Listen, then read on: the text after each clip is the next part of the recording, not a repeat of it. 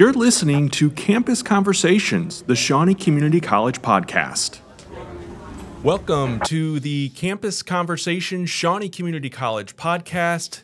We are in our new digs here at Shawnee Community College, and we are excited to be talking and actually uh, Dr. Taylor has always encouraged listener and, and viewer involvement and participation, and we have that this month. I know, I'm excited. We have a couple of questions that uh, some folks had uh, regarding some previous episodes that we did. And today mm-hmm. we're going to, just as a spoiler of sorts, we're going to be talking about the film industry and kind of the parallels with it to uh, higher education in Shawnee Community College specifically? Yeah, well, we're really going to link it to the music industry as well yeah. because th- those two kind of changed very similarly in a similar time frame. So um, the the print industry, which we'll do next time, mm-hmm. really started a long time ago. Yeah, that, you know, 1600s and print and press and all that good stuff. But I think there's a lot of uh, parallels between the film and the music industry, um, and it really kind of mirrors what's happening in the education industry as well. So the very first episode that we did was called "Leveraging Future Opportunity," or actually, this wasn't the first episode, but it comes from one of those spin-off episodes that we did, "Leveraging Future Opportunities: Shawnee Reimagined." And uh, this listener asked, they didn't have a, a name associated with their account, but won't a small number of colleges gobble up the online students the same way it is happening with media and other tech disrupted industries?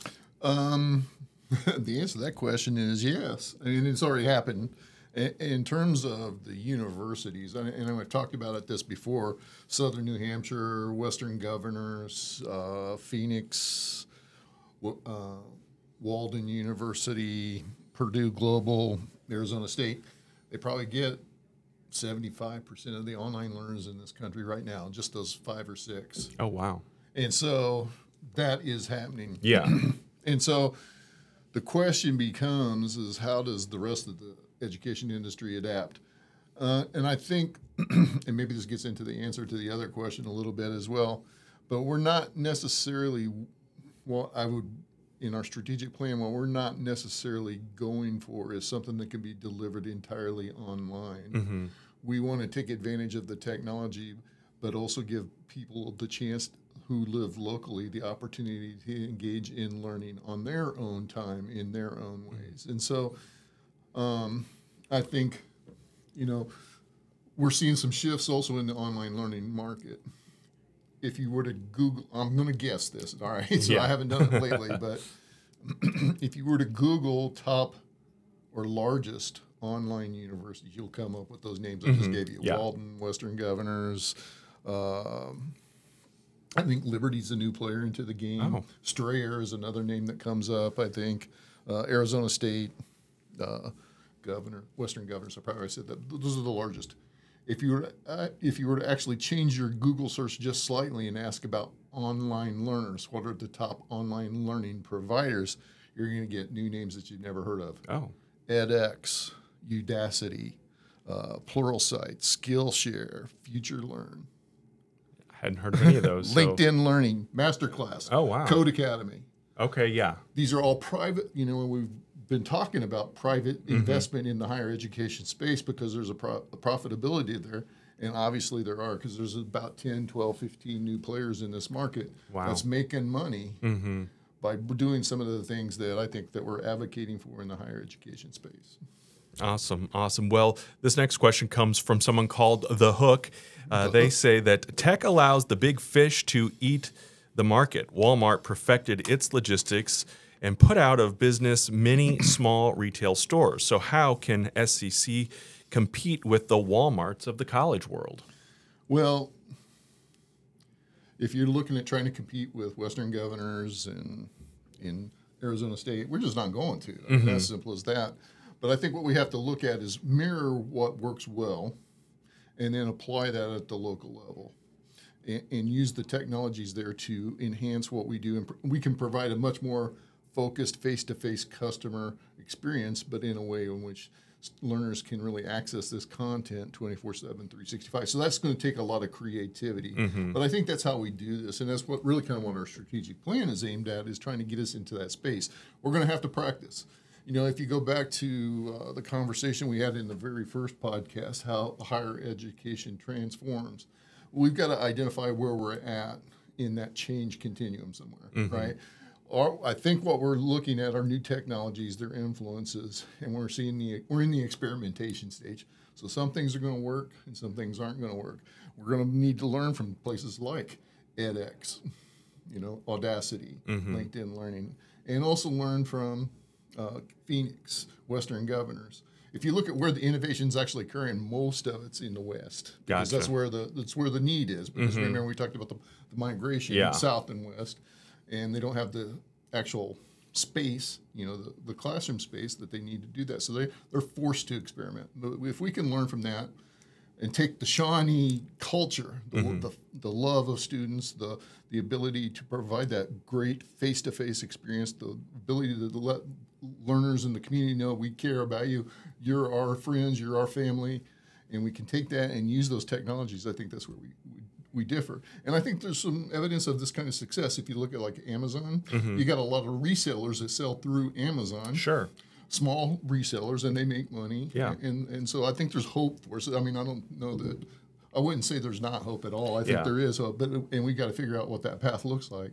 But that's why we got to be experimenting now. Yeah, exactly. And now we got to pay attention to what's going on around us so that Yeah. we can uh, make those adaptations fast. and embracing that change, you know, isn't always a bad thing.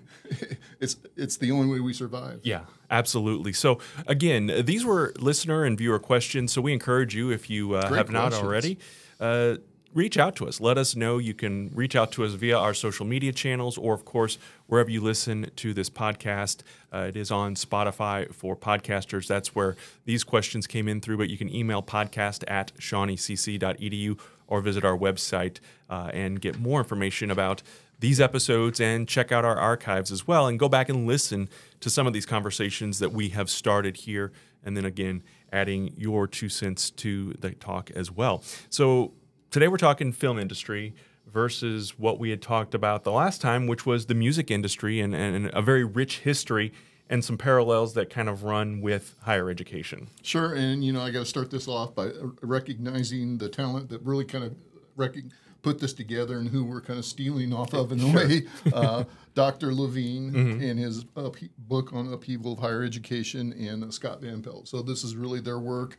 Um, I'm reiterating it, putting it in a Shawneeese to some extent, but the, the ideas kind of mirrored, like I said previously, it mirrors what I was thinking, but it really clarifies it. So when I'm not trying to take any credit for this analysis, Yeah. other than the fact that I read his book and have done a little bit of research to kind of verify what he said. So yeah and, and kind of you know making the adjustments where appropriate for Shawnee College and, and our and our uh, folks as well here.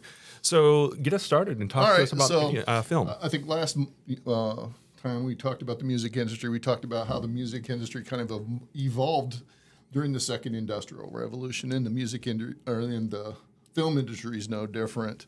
Um, so the history, if you put it side by side how it actually worked, within a few years, all of the same technologies, all the same economic influences, all of the same uh, things happened in both industries uh, almost simultaneously. So, I mean, if you think about the first, eh, you see these pictures, and when the first movie camera was developed, is developed in Edison by Edison in 1890s. I don't remember the date, but Edison had a monopoly. I mean, he's, Yeah. he he was a smart guy. He invented the light bulb, right? but he he. he did everything he could to monopolize that industry. He patented everything, uh, the movie itself, the filming equipment, Very wise. the distribution equipment, and the venues. yeah. he owned it all. He controlled the whole thing, right? And so, as you might imagine, over the course of time, people started having some legal battles, you know, Yes. and audiences followed the technology. Uh, there was some technology called the kinetoscope, and the kinetoscope parlors allowed single person to re, uh, to view strips. You know, if you've seen the old versions of Yeah. it on TV, which, Yeah. where they're going through and they're looking at just motion pictures. The first motion picture was Edison, and I think he's taking a bow, right? Yeah, it was yeah. like an eight second Yeah. video, and then which was you know shocked everyone, Right, because sure. it actually moved. and, Yeah. you know, that was the first time it had been seen. But then there parlors, this kinetoscope parlors allowed different little short versions of the film, but there's only one person at a time, right? Yeah. Uh, these were found mostly, I think, back in the time at carnivals. You know, you see them in carnivals, circuses, the rise of vaudeville. Yes. Um, and there was some in storefronts. You know, a lot of storefronts attract customers in. They'd have these little kinetoscope things where you come in, look at them, and then, hey, let's go shop at the Five and Dime or Ben Franklin or whatever. yeah. And so those um, those were kind of the first. In France, at about the same time, the Lumiere brothers uh, began projecting pictures, though, on a screen. And so they had a device called the, sim- I can't say it very easily, cinematograph, Yeah. I think that's right. uh, which enabled people to watch the same film at the same time, right? And uh, so mass, that's when mass viewership started to become the norm. You know, now you just didn't have to sit in a corner and look at a s- little strip. You could see it with you and me sitting there watching the screen. Yeah. So by 1905, though, just you know, 10 years later, maybe 15, um, a permanent motion picture uh, studio called Nickelodeon came open and opened its doors in Pittsburgh. Okay. Um, I I thought at first it was in New Jersey, but it was actually Pittsburgh. It was. When I yeah. I when I looked it realize it, up, was Pittsburgh. and they started offering 30 minute films roughly know, short films and um, they also tried to change those films up weekly so they were- that's why nickelodeon became popular new pictures and at that that's the point in which you started to see all americans fall in love with the movie industry And so back in around 1905 Wow. so I think that was pretty cool. Um, but over that time, it was advances in technology, you know, from the original scope to the kinetoscope to now we're starting to get into some um, different types of technology that allowed film's duration to be longer. So it went from eight seconds to a couple minutes to now 30 minutes Yeah. and a little bit longer. And so uh, this uh, the technology provided the opportunity to create movies of greater length, and of course, you know, people's attention spans at that time were very focused, and with the ability to, to make the films longer, you could tell more complex stories, and the more complex stories, the more captivated the audience became, and the more they fell in love with the industry, and so um, Edison's first film studio, guess where that was? Pittsburgh. No, it was in, in New Jersey. Oh, okay. I gave I, I I gave you should. I, I should have. Yes. but it was called it was called I want to say Black Mafia, but no, I think it was Black Maria. Okay. Actually. It, it might be Mafia. I can't remember. um, but I, as you might imagine, New Jersey's not the most hospitable weather, Yeah. and so the filming of movies year round became a problem. Okay. Okay. right? And so there was some geography involved. And so at that point, um, there were about 30 different studios. And most of them, or about 15 of them, moved to South Florida. Edison was one of them. The others all moved to California. Southern Hollywood. California, where the filming conditions were much better Yeah. than New Jersey Yeah. and New York. definitely. Definitely. So by 1910, there were approximately 6,000 film studios, believe it or not. wow. And all were suing each other over the content, the technology, and distribution. Wow.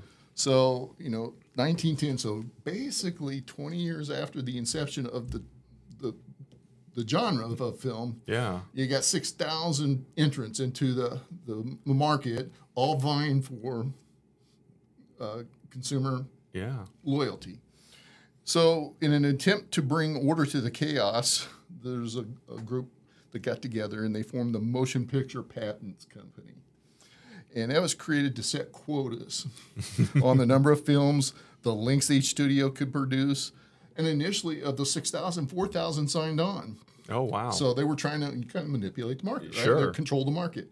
The other 2,000, guess what they did? Sued. Yeah. right?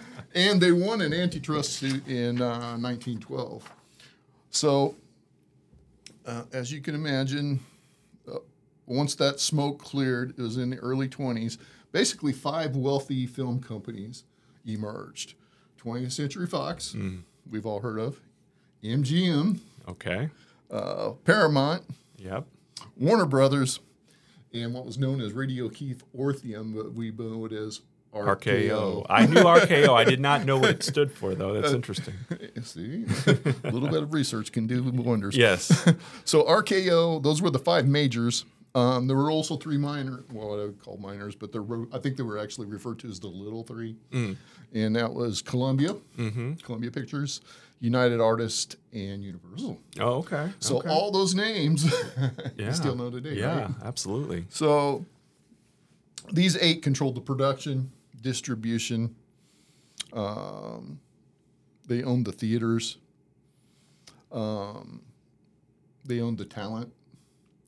Yeah, I, re- I can remember hearing the stories of how you know when you were locked in, you were kind of uh, x amount of pictures, and you couldn't go and fraternize with the other studios or anything like that. So, So eight studios owned the actors, the directors, wow. the writers, basically every person in front and behind the camera. So they controlled it all. Yeah. The majors owned the theater chains, right? So where they were playing. So they had firm control over everything, something the music industry really never had. Right. Right. But- so the, the, the film industry had a major stranglehold on it, Yeah. everything. Um, the majors controlled 17% of the movie theaters that were attended by 45% of so the majors, the five majors, Mm-hmm. owns, owned 45% of the viewership. wow. So independent theaters were required uh, to block book movies. Uh, so what that meant is when you blocked book a movie is you had to rent large packages of films for the entire year. You had to show two a week or 104 a year, right? And the list they, they bought con- considered uh, were made up of what they called A-list movies, you know, mo- major motion pictures, and B-list. That's where the B-list Okay. uh, idea came up. Uh, so, but they had to do it sight unseen. So if you owned a theater, they say, Kevin, if you want to do business, you're going to have to buy 104 movies from us. And of those 104 movies, we're going to give you 40 A-list movies, and you're going to show these B-list movies too. Mm. And you had to do it. so you didn't have a choice as a business owner. Wow. what you did if you wanted to make money Yeah. right? So, what this did though for the mu- or for the film industry is it created guaranteed profit for their B-list movies because people were coming to the theaters, they didn't have anywhere else to go, right, at the mm-hmm. time, and they watched these movies, whatever was playing. And so when they went to the movies, they watched the A-list movie that was playing or the B-list movie, or sometimes it was both, you know, where they had matinees, Yeah. matinees, and things like that. But the, by doing that, it really reduced the financial risk for the movie industry, mm-hmm. the owners, you know, so the majors and the you know the three little ones as well. So these majors became powerful, and sometimes they'd make the. In fact, the majors made the public wait for years to integrate talkies. Okay. So these are this is still the silent film era. Yeah. So yeah. So they the the technology was there, but they didn't want to do it uh, right Okay. away, Wow. and so they made the public wait years before the sound became a normal part of what we do. The independent studios is what created the the the market for it. And when they started making money or taking away from the profits from the majors, like okay, now it's time. Yeah. So again, the majors mitigated mitigated their risk. They didn't jump into the new technology right away, mm. kind of like the record industry. Yeah. They didn't jump into rock and roll right away. Right, right. They let some other minor labels take it and and make it popular. And then when they did, boom, in came RCA. Here, in boom, in comes MGM and Paramount. So it's kind of cool how it kind of mirrors that. And from so basically from the late 20s to 1948, uh, I think it's commonly referred to as the golden age uh, of Hollywood. But this is one of the few low cost pre- uh, pleasures that um, people had, especially during the Depression. What else could you do? Sure. Go to the movies, and they were, you know, cheap, nickel, Yeah. Nickelodeon. well, cheap, Yeah. even by our standards today, but it was probably fairly. Yeah. A nice night out. Yeah, it was, it was it was spent your weekly budget probably. But in 1948, guess what happened? Another lawsuit, right? Antitrust mm-hmm. case. Yes. Guess who brought this one? Any thoughts? 48, roughly. It'll make sense to you when I know. I know. As soon as you say it, it's going to make sense. I don't know.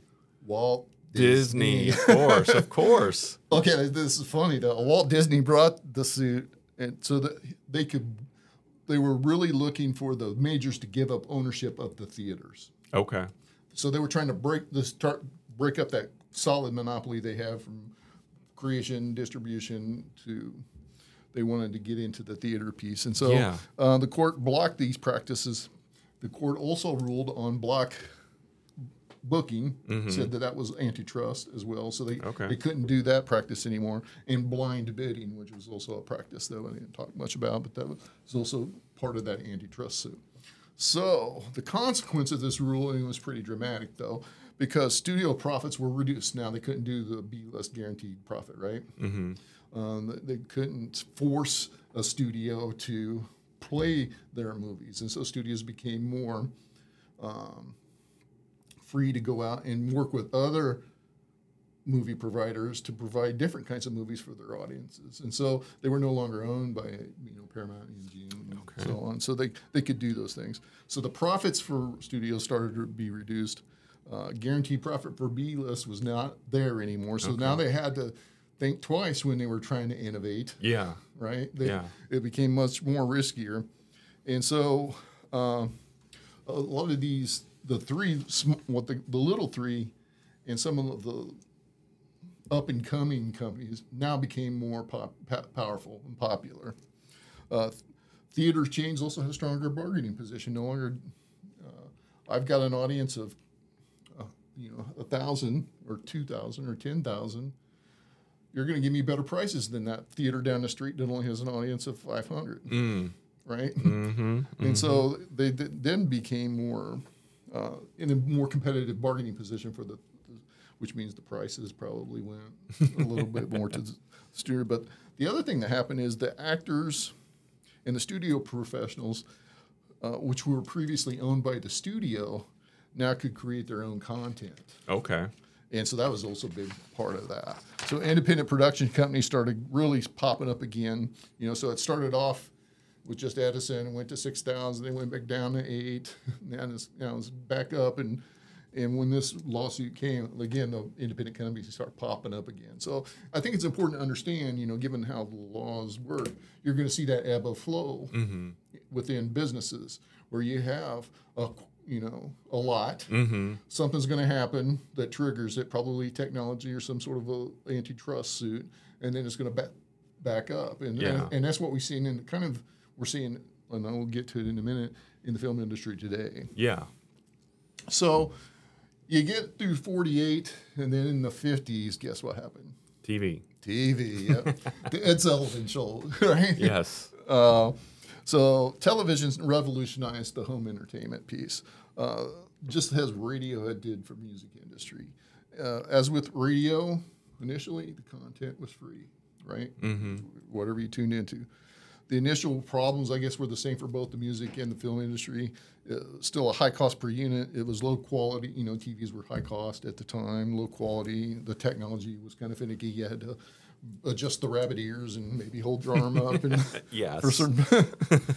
and there was not a lot of programming to begin with. Right. But you know, however, adoption went pretty quick in the fifties. You know, because people didn't have to go to the theaters; you could watch it at home. Yeah. and get some.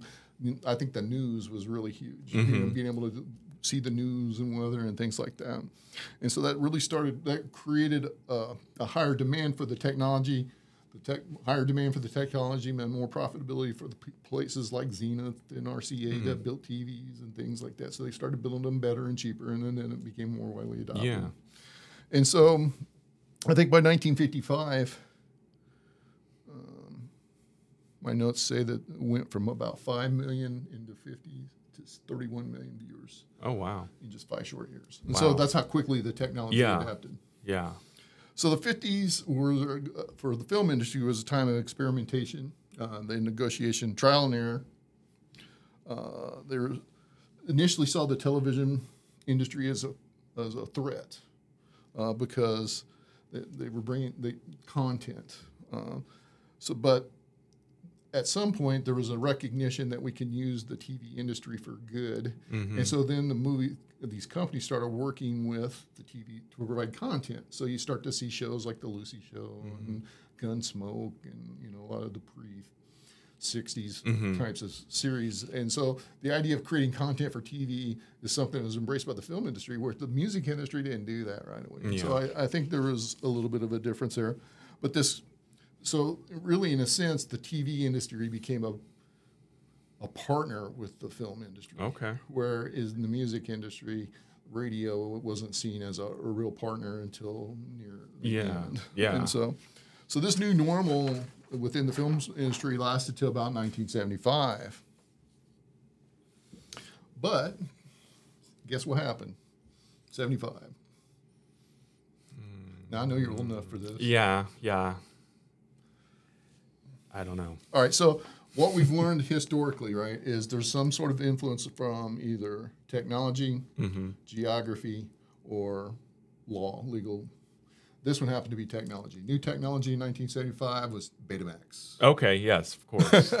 So the first video cassette recorder came out, in, and um, obviously, you know, if you look over to the music industry, they had the eight-track in Yeah. '75, and the cassette came out a little bit later. So the prospect of recordable media yeah. now in the film industry uh, provided a, a change, Sure. a- an impetus to change, and uh, of course, litigation. Yeah. you, you, Started. can't, you can't move forward without that. But guess who brought it? Oh, uh, it's got to be the industry, the the big- Disney. Disney brought it again. Uh, no, Disney again. now they were on the side of. yeah. Okay. So Disney brought and Universal claimed that the recording device could only be used to infringe on their rights. Hmm. And uh, of course, the Supreme Court disagreed with that and said that there was fair use involved in that. So by 1984, when the Supreme Court, because you know, got with these all the little Yeah. lower levels of courts, federal courts, appeals courts, and so on. By the time the Supreme Court weighed in on it in '84, uh, the technology had already evolved. yeah. Beta, beta was gone. VHS was in. Yeah. Uh, we were starting to see the um, the implementation of video disc at that time, um, and so the second generation of video recorders was much much better, and re- and they were done much cheaper. The, the reason Beta, Betamax, in my opinion, in many people's opinion, was a superior technology, Yeah. but it was expensive. Right. VHS made it cheap Yeah. and widely available and became the standard because of that. So that's something that's a lesson to be learned.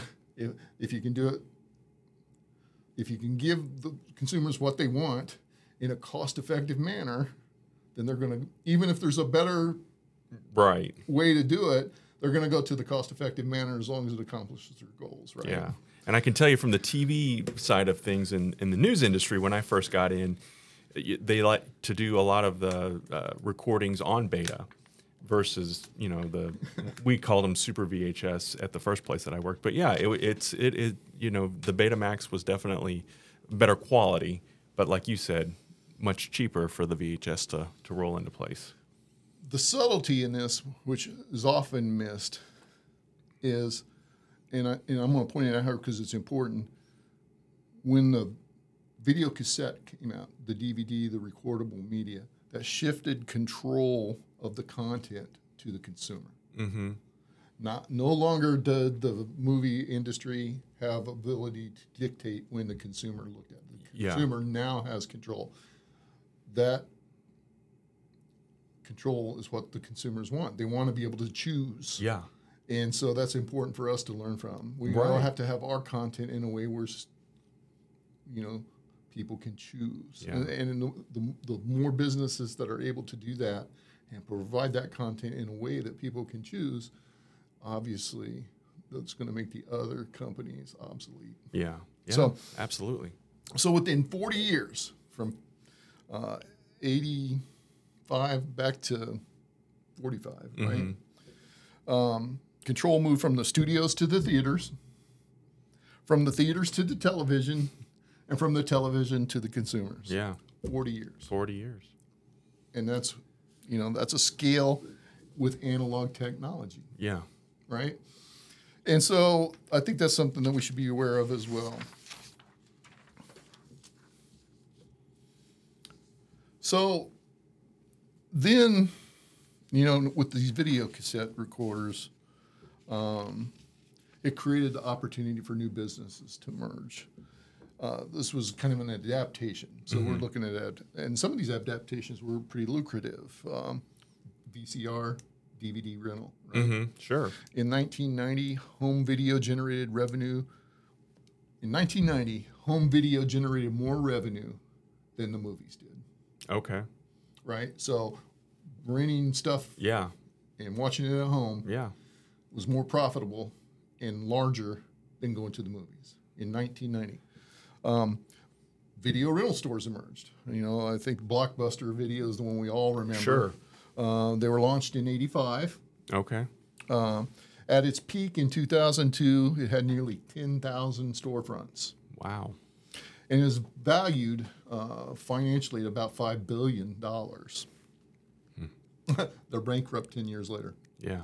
It's it's crazy.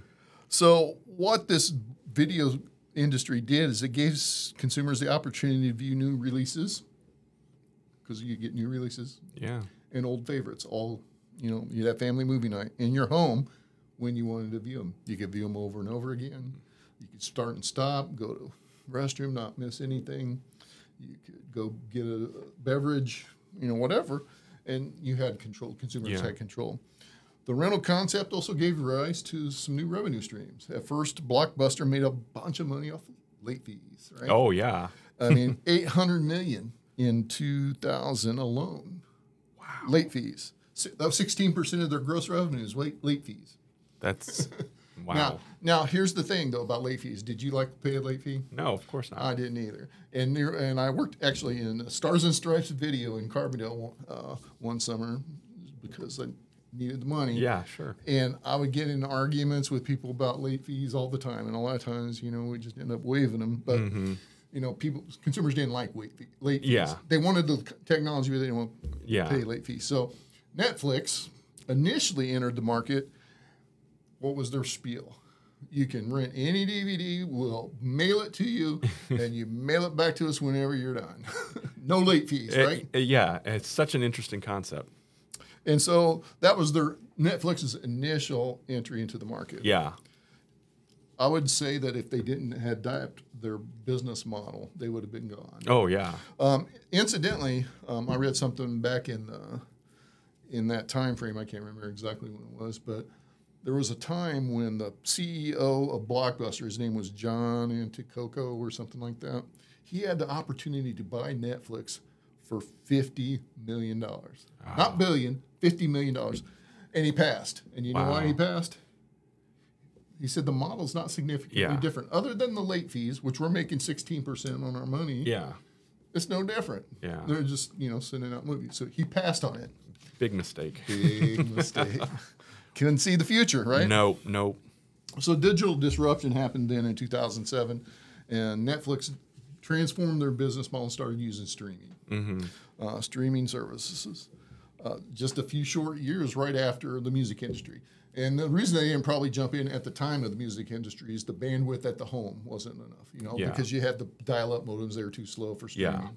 Um, and then you know, digital infrastructure wasn't in place in, within the homes and then within the city structure where that could flourish. But it did, was by 2007. It was. And at that time, less than half the households had broadband connections.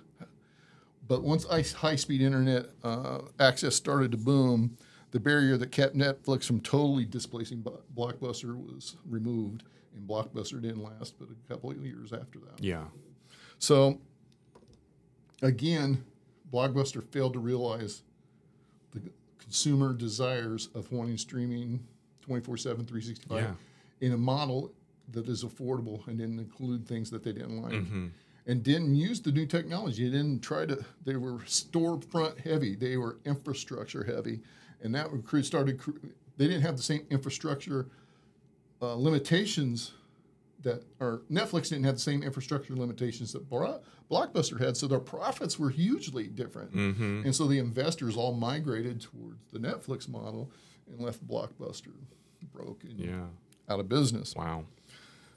You know, in 19 or excuse me, in 2020, Netflix had over uh, 100 million subscribers and earned over 5.4 billion. I think if you look today, um, they're about the same subscribers maybe a little less. Their profits are a lot different because guess what Netflix did? I know they've they're starting to produce their own content as well. Exactly. Yeah. Now they're kind of going back to the old Mm-hmm. way of doing business. Now they're trying to create their own content. Now, what made Netflix different than Blockbuster is Blockbuster and uh, was only given movies that the movie industry produced, but now Netflix is producing their own. They Mm-hmm. started having things like. Uh, um, what was the most recent? Well, they've had Stranger Things. That was the Yeah. one I was thinking of. Stranger Things and uh, what was the one with Kevin Spacey and Oh, uh, House of Game or Cards. yeah, Game House- of Thrones. Or no, yeah, House of Yeah. Cards, um, the Kingdom of God, things like that. Uh, the Viking Kingdom. I mean, they've got, I mean, several different series Yeah. that they're creating that's unique to Netflix, and so they're giving uh, consumers a different experience. Yeah. and so they're creating different models of learning. So, but as you might imagine, the the tension now between Hollywood and streaming services are starting to be reminiscent of the film industry in the 50s. Uh, the difference, I think, is the 50s. The film industry had a path forward. They couldn't con- they couldn't control the distribution, but at least they could control the content. Mm-hmm. Now they can't control the distribution, and they're, th- there's a threat to their content. You're starting to see, you know, their own. I mean, if you look closely at a lot of the movies that come out, there's a lot of stars that are producers, mm-hmm. Mm-hmm. executive producers, directors yeah, they're starting to get in and build their own movies and Yeah. content. And so that's taking away from MGM, and so things like that. So, so today, though, Netflix isn't the only streaming business. right, right. Um, produ- and they're not the only one producing content. Um, Hollywood, though, continues to play it safe. They're doing superhero movies, sequels, and reboots. yeah, Netflix is doing things like House of Cards and Stranger Things. Uh, traditional Hollywood studios consider a number of factors before they release a movie: mass appeal, box office revenues, etc., because they are uh, infrastructure heavy. Netflix, they don't care if House of Cards fails, small investment. The next one was going to hit. mm-hmm. yeah. So they're more agile. Uh, they're providing services that uh, consumers want. Sometimes they don't want them. You, just, you get hooked into a series of Netflix, you don't see a second season, you know, and didn't stream. yeah, You know, so, um, but there are other providers. I mean, Amazon got into the business mm-hmm. because they saw the profit. Yeah. You see Hulu slaying services now. Uh, F- was it Fubo, Fubo. Yep. Mm-hmm. Philo, Disney Plus? Yep. They're all streaming. Even the major labels, or what used to be ABC, NBC. Yeah, I mean, NBC's got Peacock. I think it's Peacock. it is. Yep. and Paramount Plus is CBS. Yep. ABC hasn't come up with something creative yet. I'm, I'm, I'm, yeah, I'm surprised by that. I know they probably piggyback some of it with Disney Plus, but yeah, Yeah. I, I'm surprised they haven't developed that. I'm sure they'll come up with something, especially with the way football's going to Mm-hmm. morph into two powerful conferences. Yeah. Um, and then you got Roku devices, Fire devices, Apple Plus. You know, uh, this mo- this streaming models. You're starting to see a proliferation of new innovation within, and then some of these are going to come up with something new. Mm-hmm. It's going to shift the industry Yeah. again. So, you know, in summary, I think, I think you can see a lot of parallels between the music industry and the film industry. Absolutely. The shift in control, especially the shift from the the, the studio to the consumer. I think that's really important. And once the consumer's got access to 24 7, 365, that model rules. Yeah.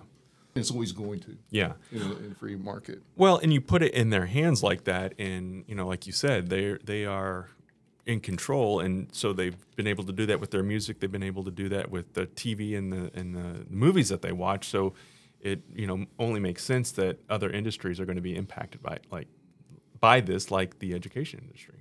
You know, I think some of the mass appeal of Netflix, Hulu, others, is they have this wide library of content. Mm-hmm. Um, you can get almost any movie you want available to you 24 7 365 that mass that that big library of content is what we think we need to be doing or what i think we need to be doing as an education industry we need to be creating a wide variety of content that people can choose Mm-hmm.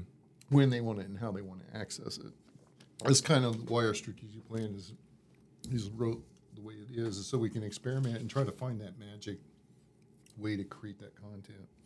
Has anyone done that yet? You're going to see some breakthroughs, I think, probably in the next five years. Mm-hmm. For sure, in the next 10.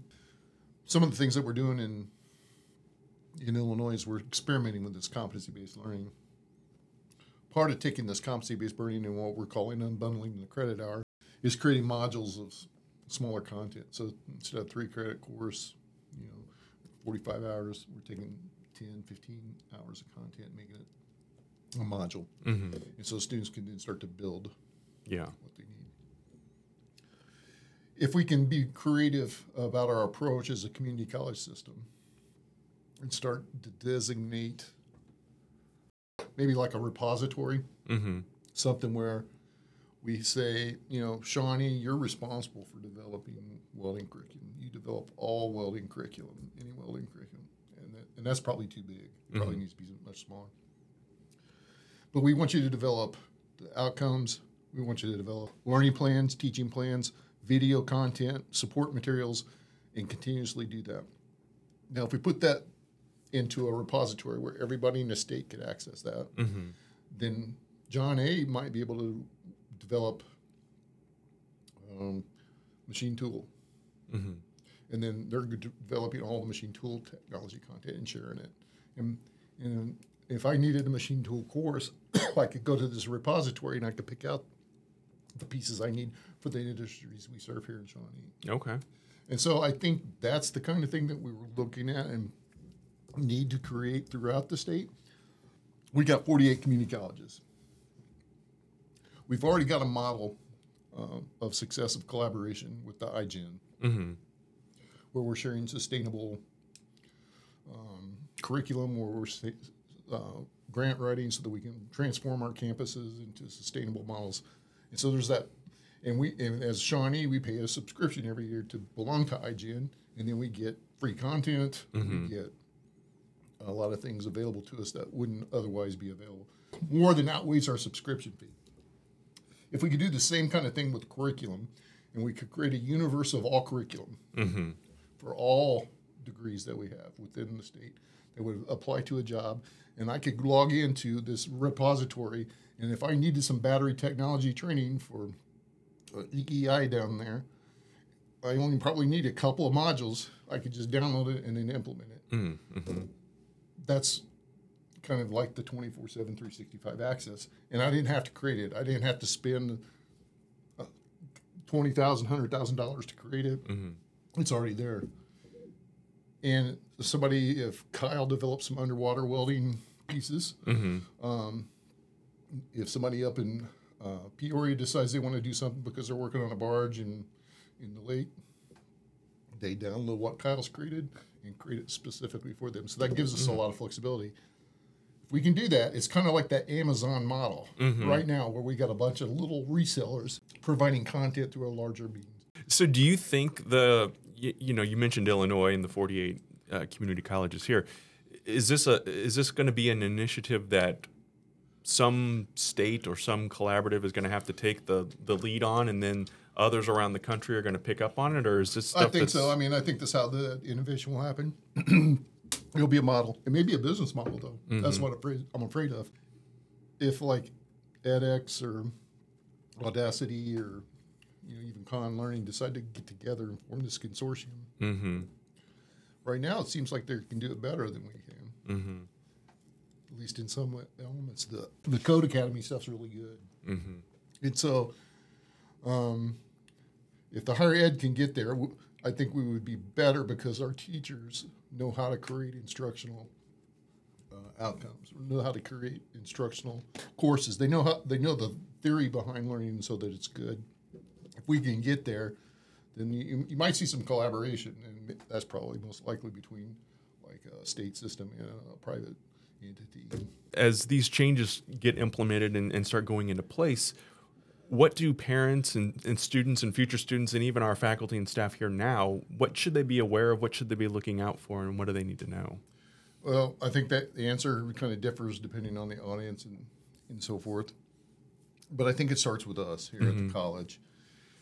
And I think our major challenge right now is to recognize that we've had past successes with the model of delivery that we've had, the face-to-face model. But looking at the demographics of the late millennials and their Generation Z students and just general consumer behavior, we have to kind of recognize the fact that maybe this model of learning isn't going to work for everybody. And the evidence supporting that is the rise of these learning online providers that are not education related, right?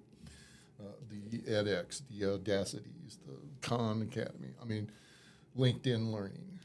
They're all making money off of this, and people and they're making money because people are taking these courses. Codecademy is another one. And we talked a lot about jobs in previous podcasts, the evolution of the workplace, and how technology is displacing different types of workers Yeah. and you know the, the the need to retool and reskill as new technologies enter the workplace, like AI, mm-hmm. VR, and so I think our employees have to understand that the golden age of education may be about to change, mm-hmm. and if we're not ready to adapt, then I don't know where we end up. Yeah. Um, I can speculate, but I think we need to be ready to adapt. So we need to embrace where we are within the change hierarchy or that change curve, meaning that we have to experiment. We have to try new things. We have to learn from what works and what doesn't, but we can't learn from the technology. Yeah. Now, when we do that, that means we're going to have to come up with different policies, different ideas, different ways to work, different ways to interact with the community mm-hmm. and the students. and that's important. We need to do that. Right now, having students come to us Yeah. and tell us what they want to take, maybe, and then they change a couple days later or uh, n- the next semester later, they didn't like this. Mm-hmm. You know, that's a waste of the students' energy, effort, and money. So we need to be able to figure out a way to engage with the students, provide them with opportunities to explore and make choices that doesn't necessarily cost them two years or Yeah. two thousand dollars or five hundred dollars or whatever it is. So we we we got to do that and we got to experiment. If you're the community, you want to. I, I hope you can look at this vision and embrace it and help us. Yeah. We need the community's help. Tell us what you like about it, what you don't. Be patient with us as we learn. We're going to try some things that's not going to work well. It's not that we don't love you anymore. It's just that mm-hmm. we're trying to adapt to your needs and Right. you know be, help us. You know these things work for us. These things didn't. You know one of the things that we're going to do in a couple of weeks is we're going out to the community and we're going to ask, what do you want from us? Yeah. What do you want from us in terms of facilities? What do you want from us, from us in terms of programming? So we really do care about what the community says, but we're not probably going to hit the mark exactly right Sure. the first time. We're going to learn, and we're going to see what you know John A's doing, SIC's doing. They're probably going to be doing some good, cool stuff too. Mm-hmm. Up the road in Joliet, and in Peoria, ICC. I mean, they're all going to be doing some things that's going to work, and we're going to say, hey, how can we adapt that model here? Does that work for our population? So for the community, be patient. Um, help us work. Um, if you're an employer, that's the people that we're trying to really serve as well. Yeah. In in many ways, and this isn't going to be popular. The employers are our primary customer. Mm-hmm. Students are a product to them. Yeah. Right? Makes sense. Absolutely. You know, but if you go tell anybody, you know, I'm not doing it publicly Yeah, on the yeah. podcast, but if you went, if I were to go in a room and say, students aren't our primary customer, you're going to get laughed out of the room. Somebody's going to get calling the board saying, you hire this guy's president? Yeah. But the reality is, we are preparing students for jobs. Yeah. And the benefactor of the, us preparing them for their jobs is they can change their lives and lifestyle. But we're actually preparing workers for the industry. And so the workforce needs to embrace this model and tell us what they need, Right. what they see coming in their industry, so that we can at least anticipate to a certain degree how we need to adapt our learning models to meet their needs. Because if we're not meeting their needs, I can do the best job I can training a student, and if it's an outdated technology, what good do we really do? Yeah. I mean, even if we talk, you know, Python is a big um, coding language, the coding language behind AI, and it's probably emerged. I'm going to say in the last, I'm going to say the last decade. It's probably been less than that, probably five years. there's probably a new coding language that's going to come out, mm-hmm. and it's going to be better. You know, but if I've trained a student for Python and this new language comes out, what good do we do that student if the industry's not using it? So Right. we have to be able to adapt to anticipate what the industry needs because you can't create curriculum overnight. You can't mm-hmm. create these learning experiences overnight. At least right now. And there Yeah. may be some technology that comes forward in the future where they can take what you're thinking in your brain and transform it into a, a picture and stuff. I mean, that's all sci-fi stuff now, but it's maybe probable in the future. But it, until that stuff exists, we take we take minutes, more than minutes, to create curriculum usually Yeah. and especially if we want to customize that curriculum to a particular industry.